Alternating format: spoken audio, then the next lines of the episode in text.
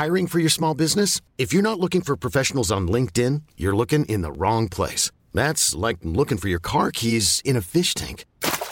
LinkedIn helps you hire professionals you can't find anywhere else, even those who aren't actively searching for a new job but might be open to the perfect role. In a given month, over 70% of LinkedIn users don't even visit other leading job sites. So start looking in the right place. With LinkedIn, you can hire professionals like a professional. Post your free job on linkedin.com slash achieve today. Ever catch yourself eating the same flavorless dinner three days in a row? Dreaming of something better? Well, HelloFresh is your guilt-free dream come true, baby. It's me, Kiki Palmer. Let's wake up those taste buds with hot, juicy pecan-crusted chicken or garlic butter shrimp scampi. Mm. Hello Fresh. Stop dreaming of all the delicious possibilities and dig in at HelloFresh.com. Let's get this dinner party started.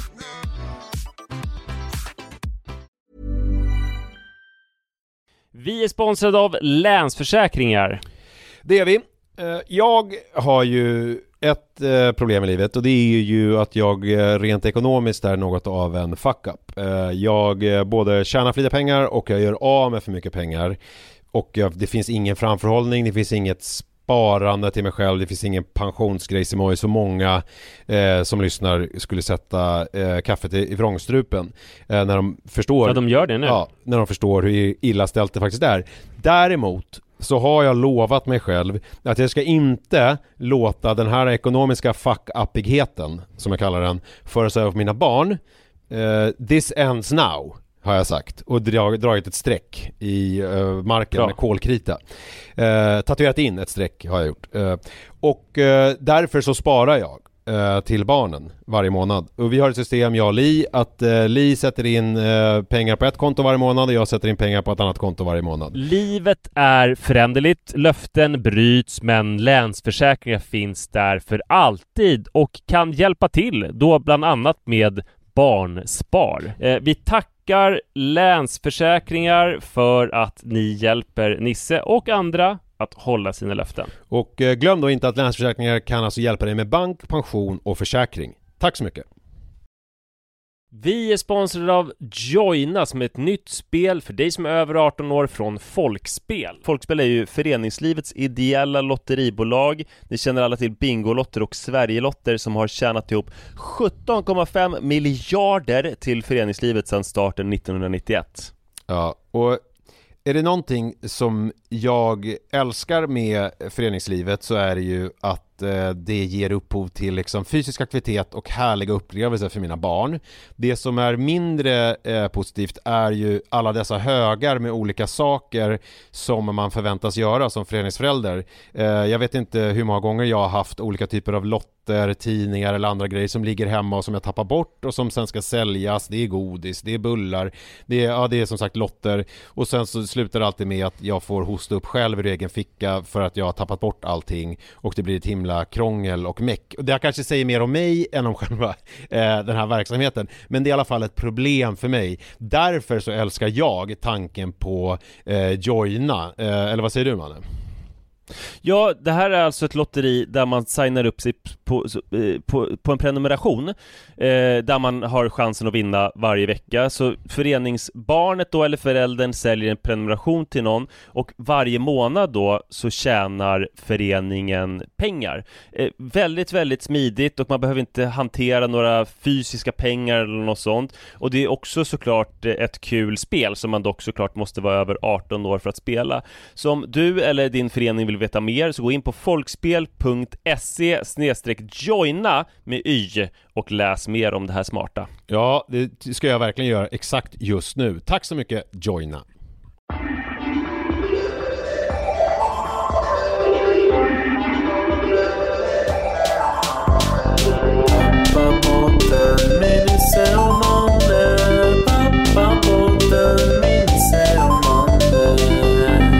Hallå och varmt välkomna ska ni vara till Pappapodden avsnitt nummer 14. Det börjar bli rätt många nu Manne. Ja, jag älskar det. Det är Eh, mäktigt. vi, eh, vi som gör den här heter Nisse Edvall och Manne Forsberg och eh, Pappapodden görs i samarbete med produktionsbolaget Munk.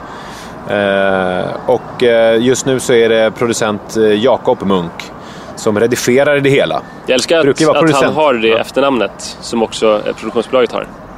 Man undrar ju om det är en, en lycklig slump eller om det ena är en följd av det andra.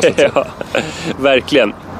Eh, Det här är ju semesterversionen av Pappapodden, vilket då innebär att du och jag inte sitter i studio som vi brukar göra, utan vi sitter på olika platser i landet. Och jag kan säga att jag sitter faktiskt just nu på baksidan av produktionsbolaget Munks lokaler, eh, på en liten uteplats. Eh, och har- Och det är en härlig sån här... Är det lind? Är det lind det doftar när det luktar så här somrigt? Det är någon blomma, om det är lindar Om det som luktar så här. här tuggummi härligt sött så är det Ja, ju hägg. ja. hägg. Nej men hägg är det ju inte, för det är Nej. mycket tidigare. Ja, jo det är det ju. Det är det här som blir lite klistrigt på marken och sådär. Ja, just träden. det. Eh, är det alm? Är det det? Nej, ingen aning. Jag vet inte ens varför jag uttalar mig i ärendet. Eh, och annars är det en ganska urban miljö. Jag har eh, ambulanser, för jag har Södersjukhuset här i eh, en bit bort. Så det kommer kanske komma lite ambulanser i bakgrunden. Och sen så, ja, och så är det lite stadstrafik. Sådär. Det, och det är ju raka motsatsen till det som du har, för du befinner dig var någonstans? Jag, jag befinner mig på Maln i Hudiksvall. Det är en havsvik och det blåste ganska mycket idag så nu har jag gått till skogs. Och nu sitter jag på ett nedfallet träd som har fått bli min tjänstgöra som stol. Och jag håller på att bli uppäten av myggor och det som verkade så mysigt känns just nu lite jobbigt. Jag sitter i blåbärsriset på den här, det nedfallna trädet. Det är mycket olika spindlar och sådär på mig också. Men det här trädet, eh, är det, är det liksom, har det fallit av naturliga orsaker? Ja, det har det gjort. Det blåste ju väldigt mycket här på, jag tror det var juldagen, annandagen för två år sedan. Så det är my- mycket, mycket fallna träd. Ja, men ganska ungt träd, så det är lite sorgligt när ett sånt där ungt träd får stryka till. Det hade ju mycket kvar att ge, kan man tänka sig. Men eh, man kan ändå säga att det är naturens gång. Ja, eh, på något sätt. Naturen är varken ond eller god, Manne Forsberg, den bara är. Var det en hänvisning till eh, min bok? Har, jag, har du skrivit om det i din bok? Ja, alltså, ja, jag får diskutera med min redaktör om huruvida naturen är grym eller inte. Jaha. Och jag fick eh, ändra till kan vara grym. Man kan inte slå fast att den är grym. Så han, ja, men- ni är på samma sida där. Just det. Men, men det blir en bra inramning eh, detta att jag sitter bland djur och blir uppäten av djur. För att eh, jag har kommit att fundera allt mer på djur. Jaha. Sen eh, jag fick barn så har jag ju träffat mycket mer djur. Det är ju en sån här klassisk och väldigt härlig barnaktivitet. Vi går ju mycket till Aspudsparken som jag nämnt tidigare. Där det finns eh, alla möjliga djur. Det finns kaniner och hästar och får och getter och, och sådär. Eh, redan som tio månaders bebis så fick Iris komma in där bland kaninerna. Och jag tyckte att det var fascinerande att komma så nära de där djuren. Men jag blev ju också rädd för de ville komma fram och nosa på Iris och sådär. Och jag fick ju inse att jag kan ingenting om kaniner. Jag vet Nej. inte hur de visar att de är glada eller aggressiva. Jag vet inte om de kan ta ett plötsligt bett på ett barn heller. Det kanske Just de det. kan. Liksom. Och, Ja. och det har ju varit flera sådana situationer när man har fått fundera på olika djur, hur de är funtade. För att sen har vi gått in till getter när Iris är lite äldre och hon klappar på getten och sådär. Hon är väldigt försiktig. Ja. Men jag vet ju inte om en get kanske bara kan plötsligt stånga henne eh, så att hon får jätteont. Om Nej, det det finns jag några speciella getsignaler när de visar att de är aggressiva eller vill att man ska gå därifrån så kan inte jag dem. Jag har liksom ingen som helst aning. nej just det, i och för sig, man kan ju tolka fel också. Någonting som vi kan uppfatta som aggressivt kanske i deras värld bara är typ så här: hej hej jag tycker väldigt mycket om dig. Ja, ja, men så kan det verkligen vara. Hundar är ju lite så, de kan ju liksom hoppa upp och skälla och liksom, eh, ja, eh, det kan ju liksom beroende på hund och storlek och ras och så här så kan ju, det känns inte det alltid helt bekvämt. Nej, alltså, jag kan ju hundarspråk, men det kan ju vara hastiga omslag.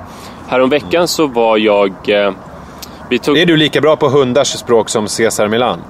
C- Cesar. Ja, du vet, eh, Ja. Dog Whisperer. Alltså, I hundvärlden så är det väldigt kontroversiellt att, att nämna honom ens.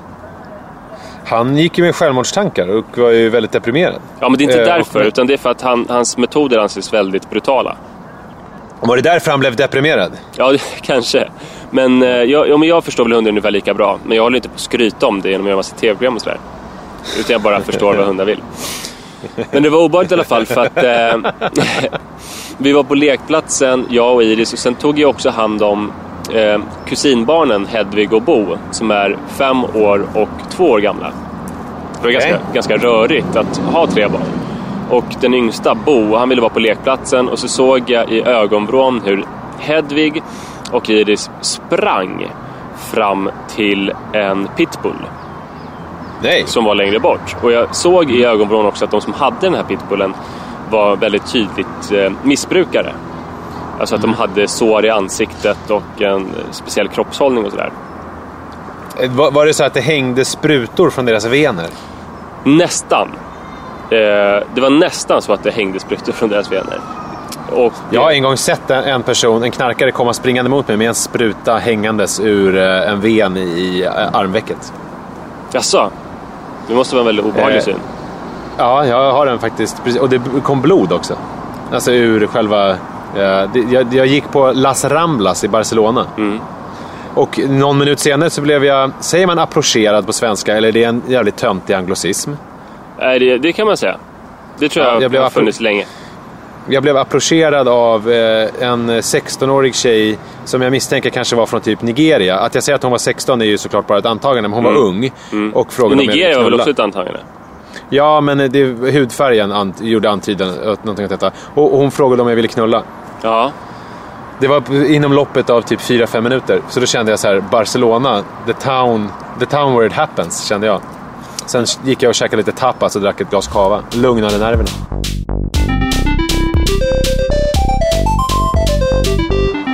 Men eh, jag antar att du nu är ganska upphetsad när du tänker på hur det kändes när jag stod med tvååringen som jag inte riktigt ville lämna och jag ser hur Hedvig och Iris springer mot den här pitbullterriern. Ja. Eh, blodet frös till is i min kropp och jag insåg att jag kommer inte hinna stoppa en eventuell attack. Och jag vet inte ens om man kan göra det för grejen med pitbulls är att de ska så här, bita sig fast och vara väldigt enträgna. Ä- ä- vet man det, eller är det någon myt liksom? Nej, men som det- är det är den svenska ju- varianten av Dog Whisperer. Ja, nej men det, det är ju så de är tränade. Och sen, det finns ju väldigt få renrad, re, renrasiga pitbulls, utan de säljs och marknadsförs ofta som det när de inte är det. En riktig pitbull Okej. är mycket mer slank i kroppen, ser lite mer ut som en rhodesian ridgeback än de som man ofta ser som är blandningar med olika eh, amstaffs och eh, kanske ibland rottweilers och sådär. Eh, men men eh, så, så skrek jag, nej spring inte fram till hunden. Och då skrek den här missbrukarkvinnan, jo hunden är jätte, jättesnäll. Och det gick bra. Hunden ville bli klappad och det visade sig att, att de här missbrukarna brukar vara på ett behandlingshem här i Hudiksvall. Jaha. Där det finns en gård och då fäster de en kärra på pitbullterriern alla barn får åka bak där. Är det Så, sant? ja, och de, var, de här eh, missbrukarna var världens gulligaste. Väldigt liksom borta och de var väldigt bra på ett bra ställe också. För när heroinister ser ut att må som sämst, det är ju i allmänhet när de mår som bäst. Alltså när de står med så här ingen styrsel i knäna och huvudet hängande och sådär. Mm. Då har ju de fått en fix och mår bra, även om det inte ser ut så. Ja, men står de ut så nu? Eh, ja, eh, det gjorde de. De, de, var, de eh, hade nyligen fått en fix tror jag. Så det var väldigt bra och eh, jag tror också Det var en är bra så- stämning. Ja, men det var väldigt god stämning. Och jag tror ofta att det är så att missbrukarhundar är väldigt trevliga också. För de är Tror ju... Det, jag tror att det, det ska du, den ska du inte då göra till en generell sanning. Kanske Gå runt inte. i världen och tro det. Nej. men, eh, men ofta är det så för att de blir ju socialt tränade, de får träffa många andra människor och hundar. Och de, eh, de, ja, de, de, de, får en social träning tidigt helt enkelt. eh, Och blir Vänta, vänta.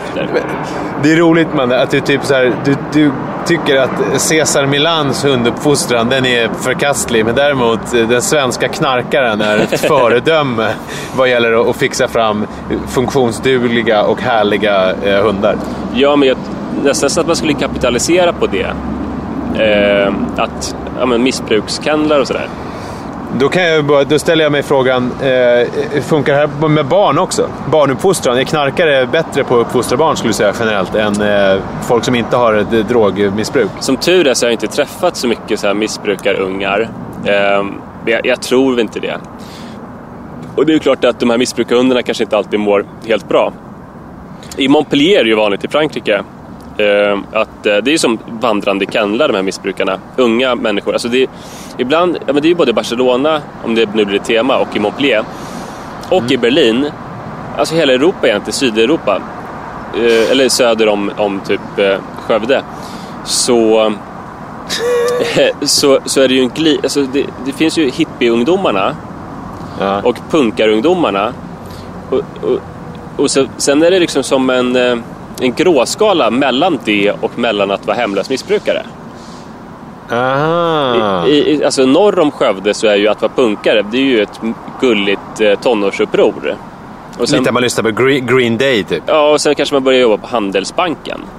Ja, just det. Men i Berlin finns ju de här eh, alltså, alltså punkare som lever med på gatan och i Montpellier och Barcelona finns hippies som lever med på gatan och som ofta har 20, Ja. 20 stycken hundar. Så att de är en vandrande kennel.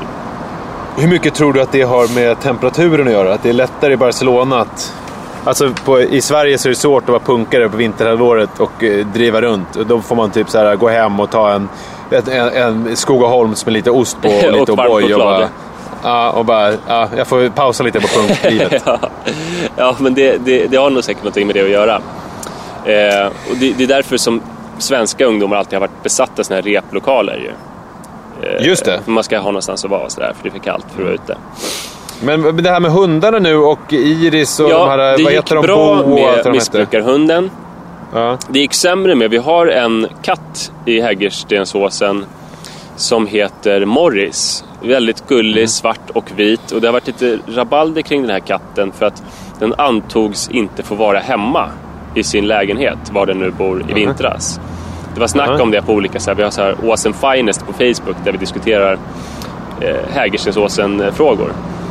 För den gled omkring i 15 minusgrader, det var synd om den. Och den här katten har jag uppfattat som otroligt eh, gullig och kontaktsökande och eh, härom veckan så stod Iris och gosade med den. Och helt plötsligt så hoppade den upp på henne, fräste och försökte bita henne. Nej. Eh, och det känns ju ärligt talat sådär. Ja, det förstår jag. Och det som blir läskigast för Iris är att jag skriker NEJ! Just det. Men det- blir ju egentligen det läskigaste och att den här gulliga katten som nyss strök sig mot hennes knä plötsligt gör ett aggressivt utfall. Och hon har ju gosat mycket. I, med, I lördag så var vi och gosade med en häst Ja. också. Vänta, vänta. Var ni och gosa med en häst? Ja, det, vi, ja, vi åkte till en ställe där det fanns en häst och sen gosade Iris med den. Okej. För det var en kontaktsökande häst också. Men med det här med katten i färskt i minne så vet jag ju inte. Alltså, tänk om hästen skulle bara spåra och få för sig att bita Iris hand. Men gör hästar det? Hästar, man ska väl akta sig för att stå bakom för att de kan få någon CP-ryck och sparka till? Ja, det är ju känt. Men jag vet inte, tänk om just den här hästen bara skulle vilja bita lite på handen. Den skulle kunna bita av handen hur lätt som helst. Men... Det är ju sjukt läskigt, eller hur? Ja, det är väl ganska läskigt. Eh, Manne är ju... Alltså, vi hade en granne tidigare som hade någon typ av hunddagisverksamhet. Jag tror att hon var lite dagmatta åt massa hundar. Hon hade bland annat eh, lite hundar, någon hund själv också. Var hon missbrukare eller? Nej, nej, nej, inte alls. Hon skrev musik på något vis. Ja, punkare. Eh, exakt.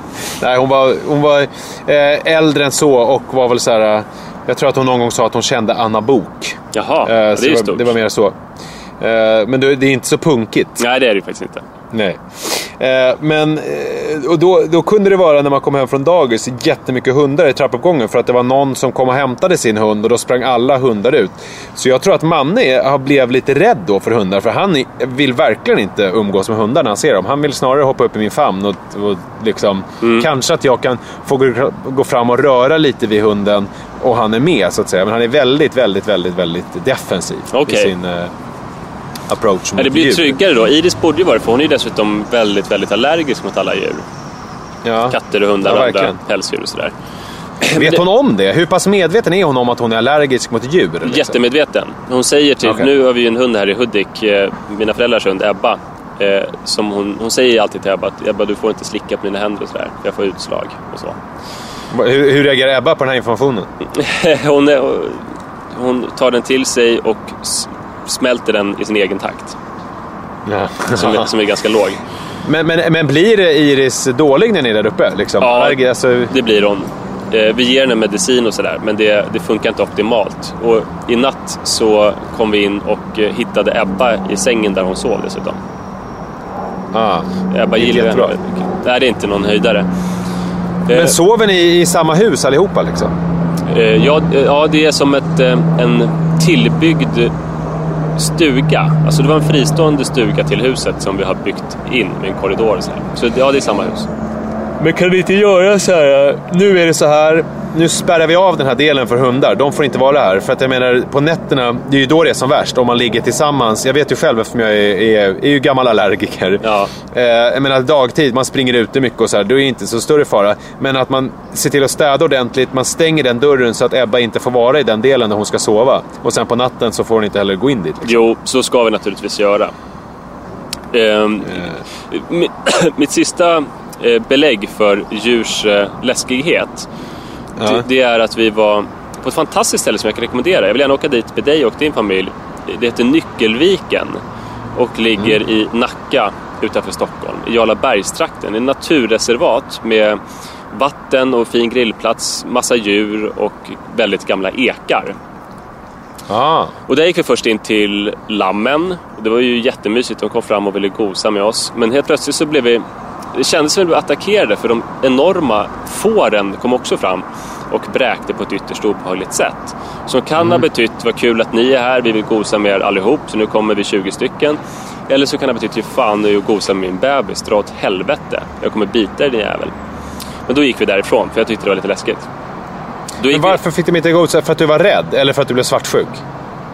Vadå? Hur, eh, var, var, varför vi inte fick gosa? Ge, fa- ge fan i att gosa med min bebis. Det kan ju också tolkas som svartsjuka, tänker jag. Ja, att de var svartsjuka. Undermedveten. Nej, att du var svartsjuk på lammen. Nej, nej, nej. Ge fan, ge fan i, mitt, i min nej dotter. jag, nu pratade jag alltså med fårets röst. Jaha. Alltså det var fåret som sa ge fan nu gosa med min bebis.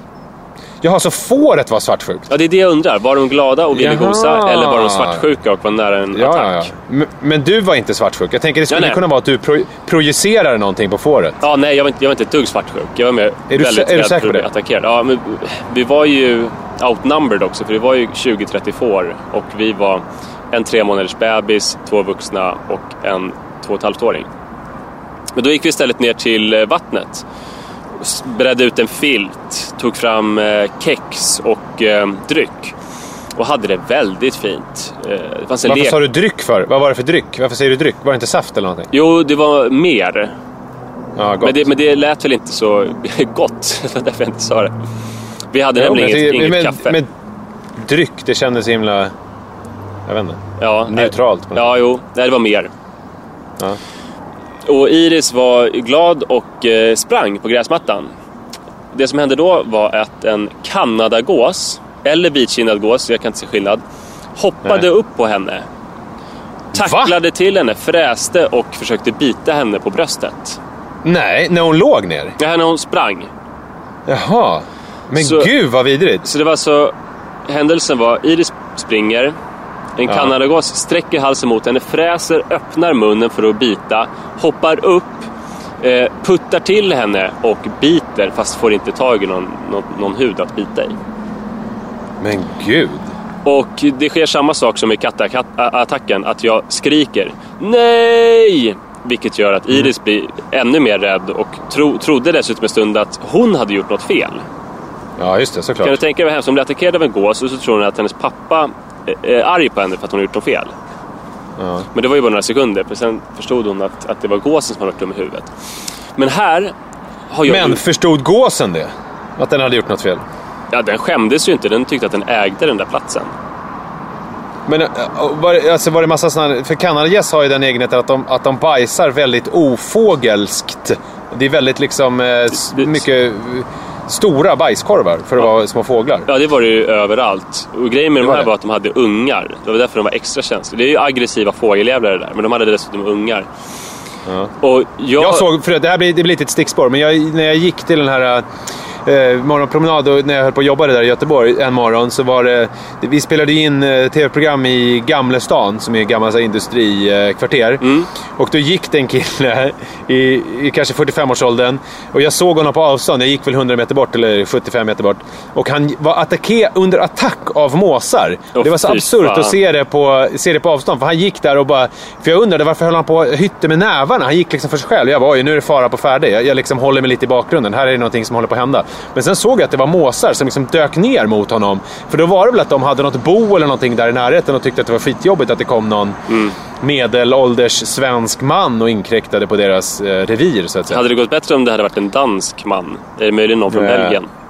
Det kommer vi aldrig få reda, reda på. Mannen, för att det, det, liksom blir bara, vi får bara spekulera i det. Jag har ingen aning. Men problemet för mig här, det var ju alltså min dotter attackerades och jag misslyckades helt och hållet med min, mitt ansvar som förälder, nämligen att skydda henne. För det kom från, det. från en, det var liksom som en blixt från klar himmel.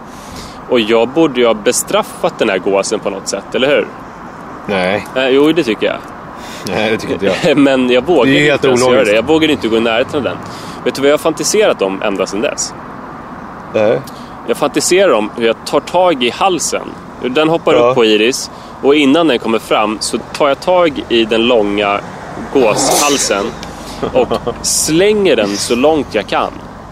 Så att den blir helt perplex. Den flyger iväg och sen tittar den på mig och bara Förlåt mig, jag, jag var verkligen dum. Och sen flyger den iväg och alla andra Kanadagäss flyger också iväg. Det som är bra med det där, det är en bra grej med det där, det är ju att det, att det är en väldigt tydlig bestraffning och skydd av din dotter. Det som är problemet, säger jag av erfarenhet, det är att om du kastar ett sådant här tungt föremål så hårt som du kommer göra i det sammanhanget, då kommer du antagligen sträcka någonting i axeln. ja, just det. Så du kommer uppleva ganska mycket smärta och sen ha svårt att liksom trösta ditt barn efteråt, för du kommer inte kunna bära upp henne.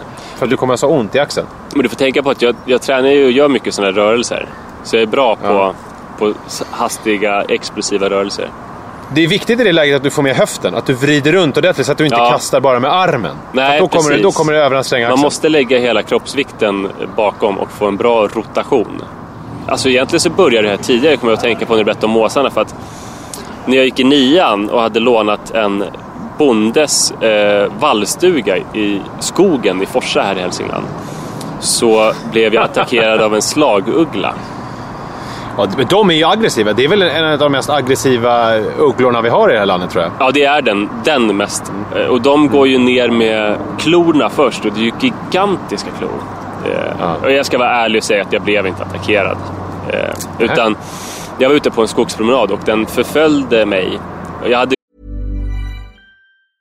I'm Sandra, and I'm just the professional your small business was looking for. But you didn't hire me because you didn't use LinkedIn jobs. LinkedIn has professionals you can't find anywhere else, including those who aren't actively looking for a new job but might be open to the perfect role, like me. In a given month, over 70% of LinkedIn users don't visit other leading job sites. So if you're not looking on LinkedIn, you'll miss out on great candidates like Sandra. Start hiring professionals like a professional. Post your free job on linkedin.com/achieve slash achieve today. Ever catch yourself eating the same flavorless dinner three days in a row? Dreaming of something better? Well, HelloFresh is your guilt-free dream come true, baby. It's me, Kiki Palmer. Let's wake up those taste buds with hot, juicy pecan-crusted chicken or garlic butter shrimp scampi. Mm. Hello Fresh. Stop dreaming of all the delicious possibilities and dig in at HelloFresh.com. Let's get this dinner party started.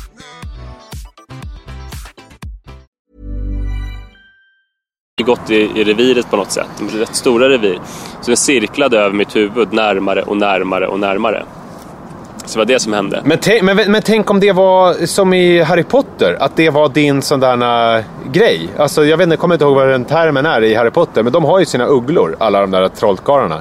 Det börjar ju, första boken börjar ju med att han blir hemsökt av en uggla. Men det kan ha varit så, för det här var ju sommar mellan nian och gymnasiet. Så att den kanske Ja, så att, skulle men du missade, du missade tåget till Hogwarts, för att du fattade inte. Du blev bara rädd och trodde att slagugglan ville dig någonting illa. Medan den bara ville ge dig ett brev om att du hade blivit antagen till Hogwarts. Det var ju jävligt onödigt att jag gick på Kungsholmens gymnasium istället. Det hade varit coolare om du gick till T-centralen och gick in i någon pelare och åkte ett ånglok till Hogwarts i England. Verkligen. Men- Men hörru, jag, jag tänker på det här med Iris, Mm. jag tänker på det här med de här djuren.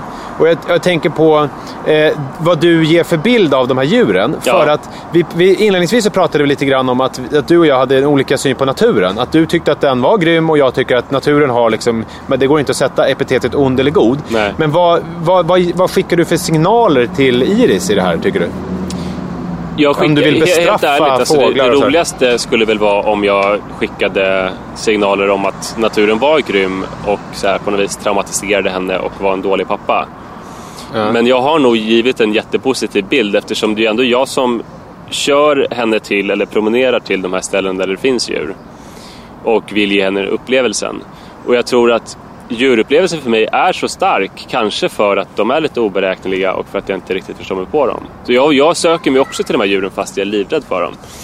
Jag undrar mest bara vad, vad, ska jag, vad jag ska göra för att ta mitt pappansvar i framtiden och om det kanske finns en så här skogsmulle-skola för vuxna. Men. Ja, det, det måste finnas. Men, men, vad, men vad, alltså, vad säger du? Vad, vad, Iris, efter den här attacken, gåsattacken, vad hände sen liksom? För mig var det ju en jättestor grej, för henne var det inte en så stor grej. Så jag har väl... Var det inte det? Nej. Hon är inte, hon är inte traumatiserad nu. Nej, för henne är det mer... Det verkar mer som att det är som om någon eh, på lekplatsen skulle putta henne. Att Jaha. det var väl jävligt onödigt. Okej. Men inte någon stor grej. Eh, För, för där känns det ju som att Manne är ju mycket mer... Att djur är någonting som är lite... Oh, det där förstår jag mig inte riktigt på. Mm. Nej, och, och Men jag tänk- inte ens kattattacken har ju gjort henne... Hon hatar inte katter, utan hon vill ju fortsätta gosa med dem. Det här är ju, det är ju liksom lite ologiskt där, för jag tänker Manne, han han är ju inte allergisk Nej. mot djur. Eh, Iris är ju allergisk, men ändå är det så att Iris verkar ju, hon verkar ju mer ha, hon skulle ju behöva lite mer Manne och Manne skulle behöva lite mer Iris, om man tänker sig rent allergimässigt. Ja, verkligen. Eh, och jag kan ju inte riktigt förmå mig att säga att hon inte får gosa med djur. Eh, men, men jag tänker mig att jag, jag ska ägna den här, jag, jag kommer vara ledig nu eh, länge och att jag ska ägna den här so- sommaren åt att eh, läsa på lite om djur.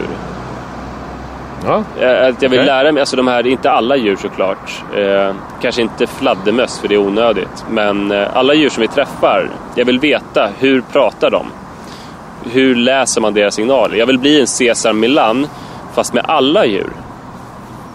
Det tycker jag låter bra. Och då har jag en rekommendation. Ja, Om du går in på SVT på Öppet arkiv ja, så kollar du om det finns söndagsöppet där. För de hade ju ett moment som hette Hur gör djur? ja det minns jag. Ja, vad kul. Ja, när, det var, när det var olika kändisar som tävlade i hur djur beter sig. Då skulle du kunna titta på det.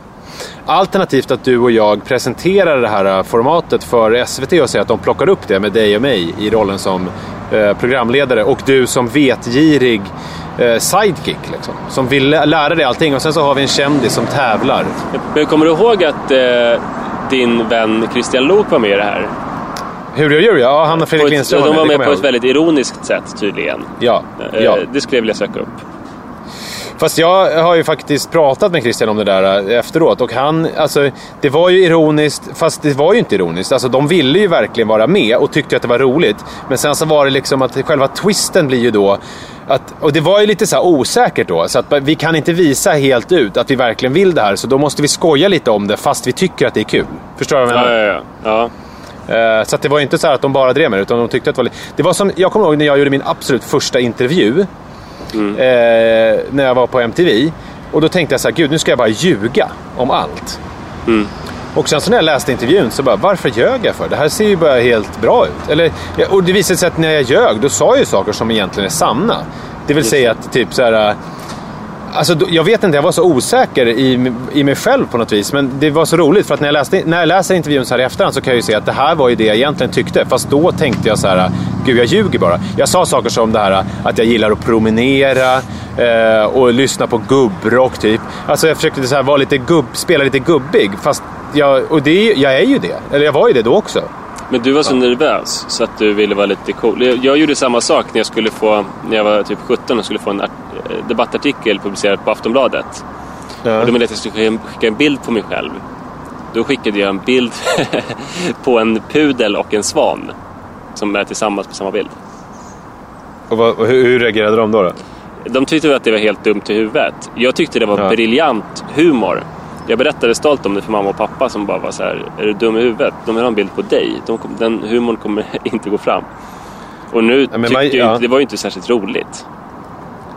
Nej, det, det, man, det var ju mycket grejer man gjorde då. Så man, man var ju, men fast samtidigt måste man göra det för att lära sig och så vidare. Ja, så är det säkert. Hör, hör, hör, jag har en fråga om det här med djur och barn. Ja, När ni är vid de här gulliga lammen, ja. hur mycket, hur mycket berättar du för eh, Iris då om att de med allra största sannolikhet kommer att bli slaktade med en sån här slaktmask? Det vill säga få ett, en spik inskjuten i hjärnan och dö ögonblickligen. Och sen bli flodda. Och att man kommer impregnera deras, eh, eh, deras liksom päls, att man kan ha dem liggandes lite fint i vardagsrummet. Och att man sedan kommer stycka dem och sen så skicka ut de här olika styckdetaljerna till mat, livsmedelsbutiker. Och sen så kommer du göra goda grytor på det. Eh, en del faktiskt. Jag antar, Vad säger hon jag då, antar då? att du väntar dig att jag, in, att, att jag säger, ska inte prata om det. Men det gör jag. Nej, jag väntar mig ingenting. Jag bara frågar. För nu när vi pratade om lammen här, det var något lamm som, blev, som skrämdes av Iris och sprang iväg. Ja. Och då sa Iris och jag, nej men kom fram, vi är inte farliga, Iris är jättesnäll. Och så sa jag, fast ibland äter vi ju lamm, men nu ska vi inte göra det. För att jag vill att hon ska, jag vill att hon, jag, jag vill absolut inte att det ska bli att som att man inte får säga att man äter kyckling för att hon har träffat någon kyckling. Eller att man ska behöva dölja att man äter lamm. Eh, det blir märkligt. Jag har ju valt en slags köttätarlinje, då får man ju stå för det. Eh, Jag vet, eh, jag såg eh, något tv-program där det var en känd brittisk kock, som jag nu inte minns vad han heter, som födde upp på sin villaträdgård olika djur. Och då pekade han ut alla styckningsdetaljer för sina barn och sådär, så att det skulle vara okej när djuren skulle till slakt. Men, men, men jag har tänkt, eh, jag hörde på radion, det var eh, på Meny i P1, så var det från, eh, då, då kan man liksom leasa ett lamm. Ja. Och då var det en familj som hade gjort det, att man är med från början liksom, och är med och sen så får man ta del av alla styckningsdetaljer och liksom, man får pälsen och allt sånt där. Eh, Och jag tyckte faktiskt att det var intressant. Men sen har jag kommit på en annan grej. Det finns ju en del machomän sådär, ingen nämnda, inga glömda, som tycker om att jaga under förevändningen att såhär, vi skjuter vår mat så att säga. Det här är det renaste och, och finaste sättet att käka kött på. Men det är väl ett jävligt argument? Det är ett väldigt bra argument, men jag har svårt att tänka mig att de bara äter egenskjutet. Jag Mm. säger snarare, jag, och det här är, tänker jag på på riktigt, att jag skulle vilja gå till ett slakteri och döda en kyckling, döda en, en kossa och döda ett lamm. Alltså så här, du vet, med den här slaktmasken. Du vet hur det går till. Mm. De kommer in i något bås, man sätter den här slaktmasken eh, mot deras panna och så trycker man av så att det blir en, pi, eh, alltså, en spikliknande grej som in i hjärnan så att de faller fram, framstupa och dör direkt. Alltså, att göra den grejen så att man faktiskt eh, eh, liksom på något vis har gjort det. Jag undrar hur många inte, som stängde av nu eh, när jag sa det här? och inte vill lyssna mer. Nej, jag vet inte. Men jag, eh, hur mycket tänker du på det? Eh, till er som är kvar så vill jag säga att, att jag håller med Nisse. Om man är blandköttätare så är det såklart så man måste göra. Ja, fast jag, jag är inte helt säker på att jag kommer göra det. Men jag tänker att jag, att jag borde göra det. För att jag är inte så här... Jag försöker typ när det gäller... Det här, nu, nu håller vi på att spåra ur fullständigt. Men när, när jag käkar kyckling till exempel, då försöker jag ju undvika de här kronfågels, liksom, som man vet har... Man har ju den här Jonathan Franzen-boken där om hur kycklingarna har och så vidare. Jag försöker köpa lite, lite schysstare alternativ och så. Men eh, egentligen borde man ju bara död, slakta sina egna grejer helt enkelt. Hörru, ja. eh, eh, eh, liksom, känner du att du har... Är, det, är du färdig med det här barn och djur? Det, har vi uttömt det här? Ja, jag tror inte jag kommer så mycket längre. För att jag tänkte prata lite grann om att vara bortrest. Nu är jag ju hemma igen, eh, men jag har ju varit bortrest. Och eh, när jag har varit bortrest nu så har jag levt ett otroligt inrutat liv eftersom det har varit väldigt intensiv produktionstakt. Det har varit väldigt många tv-program som ska produceras på väldigt kort tid. Det vill säga, jag har haft väldigt lite tid över till annat. Kan du säga vad Jag det är- för någonting du gör eller är det hemligt en stund? Det, det, nej, men det är en frågesport som ska gå på TV4 i höst. Eh, som, ja, ja, så det får ni titta på. Men, eh, och, och då eh, har det liksom varit... Alltså, hur ska jag säga? Jag har, jag har varit eh, på morgonen vaknat. Jag har gått upp, ätit precis samma sak till frukost varje morgon eh, i den här frukost eh, på hotellet. Sen har jag tagit min ryggsäck så har jag promenerat till den här eh, studion eh, som det tog 45 minuter. Och sen så har jag gått in i studion så jag har lyssnat på eh, Kanye Wests senaste skiva på datorn i min loge samtidigt som jag har klätt om för det första programmet. Alltid? Så när jag har gått, Ja, precis. Sen har jag gått eh, och spelat in och sen så efter programmet så har jag stängt in mig i min loge, släckt lampan, satt på mig mina hörlurar och lyssnat på Daft Punk senaste skiva. Eh, och då har jag lyssnat fyra låtar in. Eh, eller egentligen fem. När den låten som, eh, jag inte kommer ihåg vad den heter nu, där eh, han från The Strokes, Julian Casablancas, sjunger. Då har jag börjat vakna till liv. För att jag har liksom suttit och nästan mediterat. Och, sen, och sen så har jag tänt upp i logen och så har jag satt på Kanye West igen nu. Fast då har jag lyssnat på låten New Slaves. Ehm, för att vakna till liv och sen så har jag satt på mig min nya, den kostymen som jag ska göra. Och sen så har jag fortsatt sådär. Och sen så när jag har varit klar med dagen, vi har spelat in tre program per dag. Då har jag tagit bil tillbaka till hotellet, käkat middag direkt på hotellet och sen så gått ner i bastun som finns på hotellet.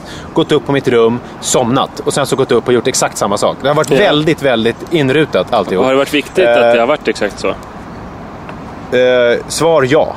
Otroligt viktigt. En annan fråga, hur kom du fram till Ja. att det var exakt så här du skulle göra? Eh, det, det, man kan säga att det växte fram. Mm. Eh, för att jag kände behovet av att gud, jag måste stänga ner mellan inspelningarna. Hur ska jag göra? Jag sätter mig och lyssnar på en låt och då märkte jag direkt att, för att den är så snyggt uppbyggd, eh, vad heter det, Daft Punks skiva, den börjar ganska, eh, den börjar ganska härligt, lite mjukt och sen kommer en lugn låt och sen kommer en låt med eh, en snubbe som heter Giorgio som är någon eh, slags, slags disco-syntlegend. Det är en intervju med honom som sen mynnar ut i en ganska psykedelisk lång låt, nio minuter. Och sen så efter det så kommer det en lugn låt igen som är väldigt lugn som handlar om att man inte vet vem man är. Jag tittar in i mig själv, vem är jag? Jag öppnar massa dörrar men jag förstår inte vad jag ser. Och sen kommer den där Julian Casablancas-låten som är lite mer uptempo. Man liksom börjar komma upp lite grann. Den är väldigt programledarförberedelsekompatibel. Ja, väldigt mycket så. Ja, och det här funkade ju bra första vändan när vi gjorde. Eh, och, men då märkte, jag när jag, då, då märkte jag när jag kom hem att krocken blev väldigt stor. Alltså med att komma hem och ha varit borta och levt inrutade med liksom sen familjeliv och allt vad det innebär. Ja. Och jag kände att Manne reagerade konstigt för att vi hade varit ifrån varandra. Då var det bara fyra, fem dagar. Så nu så tvingade jag mig själv att lägga in också ett samtal till dem där hemma. Ja. Eh, någonstans under dagen och gärna den här Facetime-funktionen på mobilen. Eh, och, för jag kände egentligen inget behov av det när jag var så här inrutad. Jag var liksom som en maskin. Jag, jag, det var som att jag inte... Jag saknade egentligen ingenting. Jag, det var, jag bara... Inga jämförelser i övrigt, men jag tänkte lite grann på Martin Schibbye och eh, Johan eh, Persson. eh, Persson i, när de beskriver sin tid i fängelset. Etiopien-svenskarna. Ja, hur de lever liksom väldigt inrutat och det är viktigt med rutiner. Alltså så har jag känt när jag har gjort det här. Fast såklart mycket mer positivt. Ja, det finns ju en skillnad och det är att du har tjänat obscent mycket pengar eh, och eh, bott på ett lyxigt hotell. Eller? Ja, det, men, det- men det är väl egentligen enda skillnaden.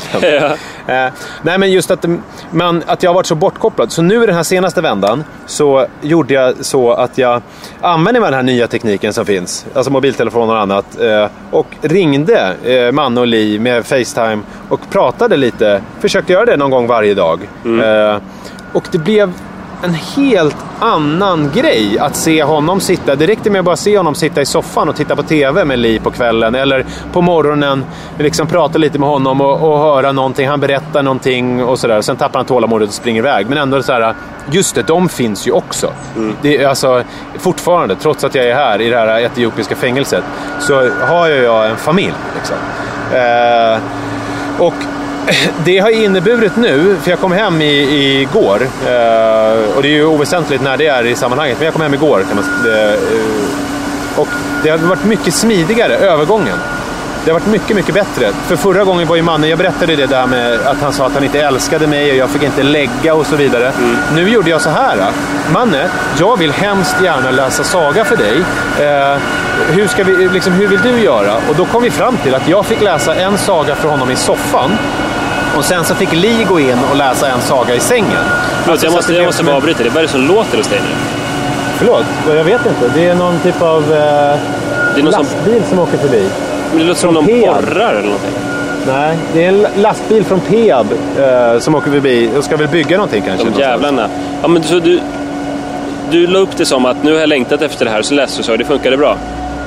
Ja, det funkade jättebra. Han var liksom, man märkte att han hade de här tendenserna. Nej, mamma ska göra. Men sen så när vi gjorde så här, då blev det liksom... Helt plötsligt så kröp han upp hos mig och var så här pappa och mysig liksom. För att han, det kändes som att vi båda behövde mjukstarta lite grann. Mm och sen så gjorde jag i ordning jättemysigt med lite charkuterier och lite ostar och jag tog fram lite, Li hade köpt lite champagne och vi skulle ha det lite trevligt. Men eh, mannen var så uppe i varv då så att han kom upp ganska direkt och var med och käkade charkuterier oss och drack eh, jättemycket mjölk. Mm. Eh, och vilket gjorde att han kissade på sig sen på natten och så. Men det var ändå, hur som helst, så var det, det var väldigt trevligt ändå.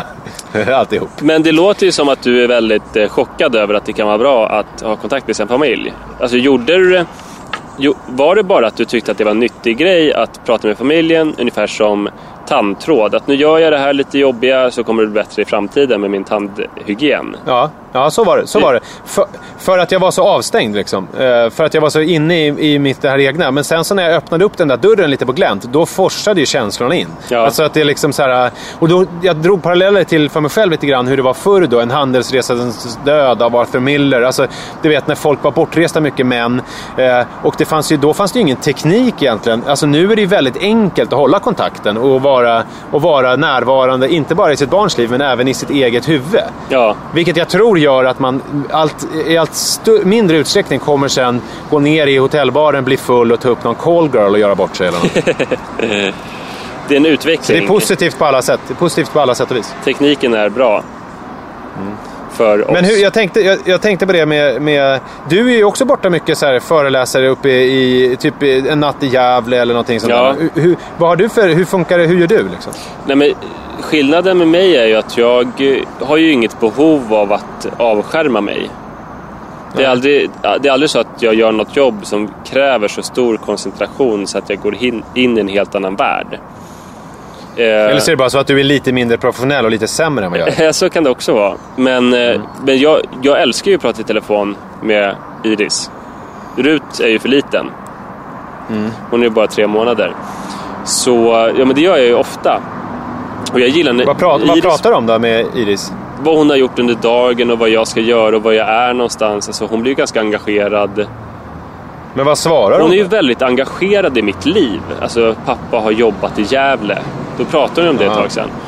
Häromdagen så sa jag till Sara att Oj, nu har jag fått pengar från Uppsala. Och eh, tre dagar senare så sa hon till mig i ett helt annat sammanhang så här, Pappa, du har fått pengar från Uppsala. Det är så bra. Du har pengar nu. Så att hon undrar liksom över hur det går till när jag tjänar pengar och var jag är någonstans i geografin och hur mitt hotell ser ut. Och, så det är ju väldigt bra samtal nu. Däremot så tyckte jag att det var jobbigt när Iris var kanske ett och ett halvt år och precis hade börjat prata. Men pratade så pass dåligt så att det inte riktigt gick att ha ett samtal på telefon. Men man ändå skulle försöka. Och eh, jag fick liksom låtsas inför mig själv att jag njöt jättemycket av det där samtalet. Fast det mest var frustrerande tror jag, både för mig och för Iris. Och det var jobbigt också när Sara ringde och ville ha de där samtalen när jag var i någon offentlig miljö eller kanske på ett tåg så att jag fick prata min pappa pratar till en ett och ett halvt åring inför alla människor. Så här. Ja, det är hemskt. det där. Jag fick höra från en kollega nu på den här eh, film, eller tv-inspelningen som hade, han är skådis, hade var och spelade in någon film i USA för eh, när hans son som nu är lite tween-ålder men var i tvåårsåldern och då hade de en rutin att de hörde samma tid varje dag. Och sen så en dag så fick han inte tag på familjen och ringde runt och det var liksom eh, vad det är de? Och till slut så fick han tag på någon barnvakt eh, som hade berättat att eh, Alltså det enda hon visste var att, eh, att svärmor hade kommit hem och sen så hade mamman kommit ut med sonen livlös med, med blod rinnande från munnen. Åh, herregud. och, och det var all information han hade. Och han gick till inspelningsteamet och bara var ju helt liksom upprörd och bara jag måste, jag måste dra nu. Och då sa de så här, ja du kommer bli stämd. Eh, och han bara, "Äh, ni är dumma i huvudet, fuck you. Och så drog han till flygplatsen. Men på vägen dit så ringde, ringde hustrun och då visade det sig att sonen, det var inte alls speciellt dramatiskt, utan sonen hade fått såna här feberkramper och bitit sig i tungan. Jaha. Så att den här historien då, det var att eh, liksom var att det var en, ett barn med väldigt hög feber som hade bitit sig i tungan. Och, och då det liksom så här, fan det är jobbigt att vara borta. Blev han stämd? Nej, han kom ju tillbaka sen och bara... eh, Men det är ändå rätt dramatiskt när barn har så jävla mycket feber så att det får kramper och biter sig i tungan. Kan jag tycka. Ja, ja, visst. Men jag menar, eh, om alternativet är död. Ja, man väljer ju det. feberkramperna. Ja, jag, jag skulle göra det faktiskt alla dagar i veckan. Men det, det, det känns ju som att eh, du har lärt dig någonting. Att det är bra att, eh, att använda tandtråd. Ja, alltså det är bra att tvinga sig själv också. Att, så här, att, eh, alltså, även om man är liksom bortkopplad och, och så gäller det att liksom tvinga in, för mig såklart, det här kanske inte är en generell regel för folk lyssnar väl och tycker väl bara att jag är helt jävla sjuk i huvudet. Ja, men det, det är ju därför folk lyssnar, för att höra hur sjuk i huvudet du är. Ja, antagligen. Eh, Jag menar att det, är, att det är bra att i, i den här grejen att tvinga in lite annat. Liksom, Ja, Som kan... Ja. men då undrar jag, vad, vad, är, vad är kostnaden? Hur mycket, hur mycket fokus tappar du och hur mycket, vad, vad händer som är dåligt? Nej, men jag tappade inte så mycket fokus. För att efter det här så gick jag sen ner i bastun. Eh, och då rensade jag alla tankar för att det var så väldigt varmt. Okej, så du behövde ändå rensa bort tankarna, tankarna på din kära familj? Ja, jag tror det. Det- För att det skulle, för att det skulle funka liksom. Men så det- jag skulle alltså, gå och tänka på dem Kan man säga tiden. så här att, att du, är inte, du är inte psykopat utan det är tvärtom? Att du älskar din familj så mycket? Jag vill göra en slags feelgood-tolkning. Du älskar din familj så mycket så att du kan liksom inte öppna dörren på vid gavel just då för då kommer du bli en dålig eh, programledare. Ja, men så är det verkligen. Ja. Så är det verkligen. Så det, jag, precis, jag känner för mycket. Men det är väl alltid så. Ja, men det var ju samma sak. Alltså, anledningen till att jag gick in och satte mig i, i logen emellan de här inspelningarna var ju för att jag var ju så jävla uppe i varv. Alltså jag var ju så speedad. Men jag känner ju, det är lite som om man ska springa ett maratonlopp och sen så kvällen innan så springer man ett maratonlopp. Det är ju dumt. Så att jag visste ju att nu måste jag komma ner i varv. Jag måste, och då får jag, är jag med andra så kommer jag aldrig göra det. Jag måste stänga in mig. Och det funkade ju verkligen. Alltså sen, det blev ju sådana mikropaus och meditativt och jag kom ut lite utvilad. Och så här, Jag är glad att du hela tiden utvecklas som människa. Och tar dig själv på så stort allvar så att du, så att du liksom... Att du ser dig själv som ett område som man kan arbeta med och utveckla och förbättra. Men eh, eh, jag ska, ska, ska vi avsluta med att säga att Pappapodden gör vi i samarbete med produktionsbolaget Munk. Och Jakob Munk är den som redigerar programmen nu när Erik Klarén har semester. Och man kan alltså komma i kontakt med oss via mail och då är, är mailadressen pappapodden at munk.se. Pappapodden at munk.se och då är det Munk med CK. Och vi finns också på Facebook. Pappapodden heter vi där. Där kan man också komma i kontakt med oss. Och någonting, som, vi också någonting som jag älskar eh, när, när eh, ni gör, det är när ni skriver recensioner och sätter betyg på oss på iTunes. Då blir jag otroligt glad. Tack så jättemycket för att ni lyssnade. Tack! Hej Ha det då! fint. Hej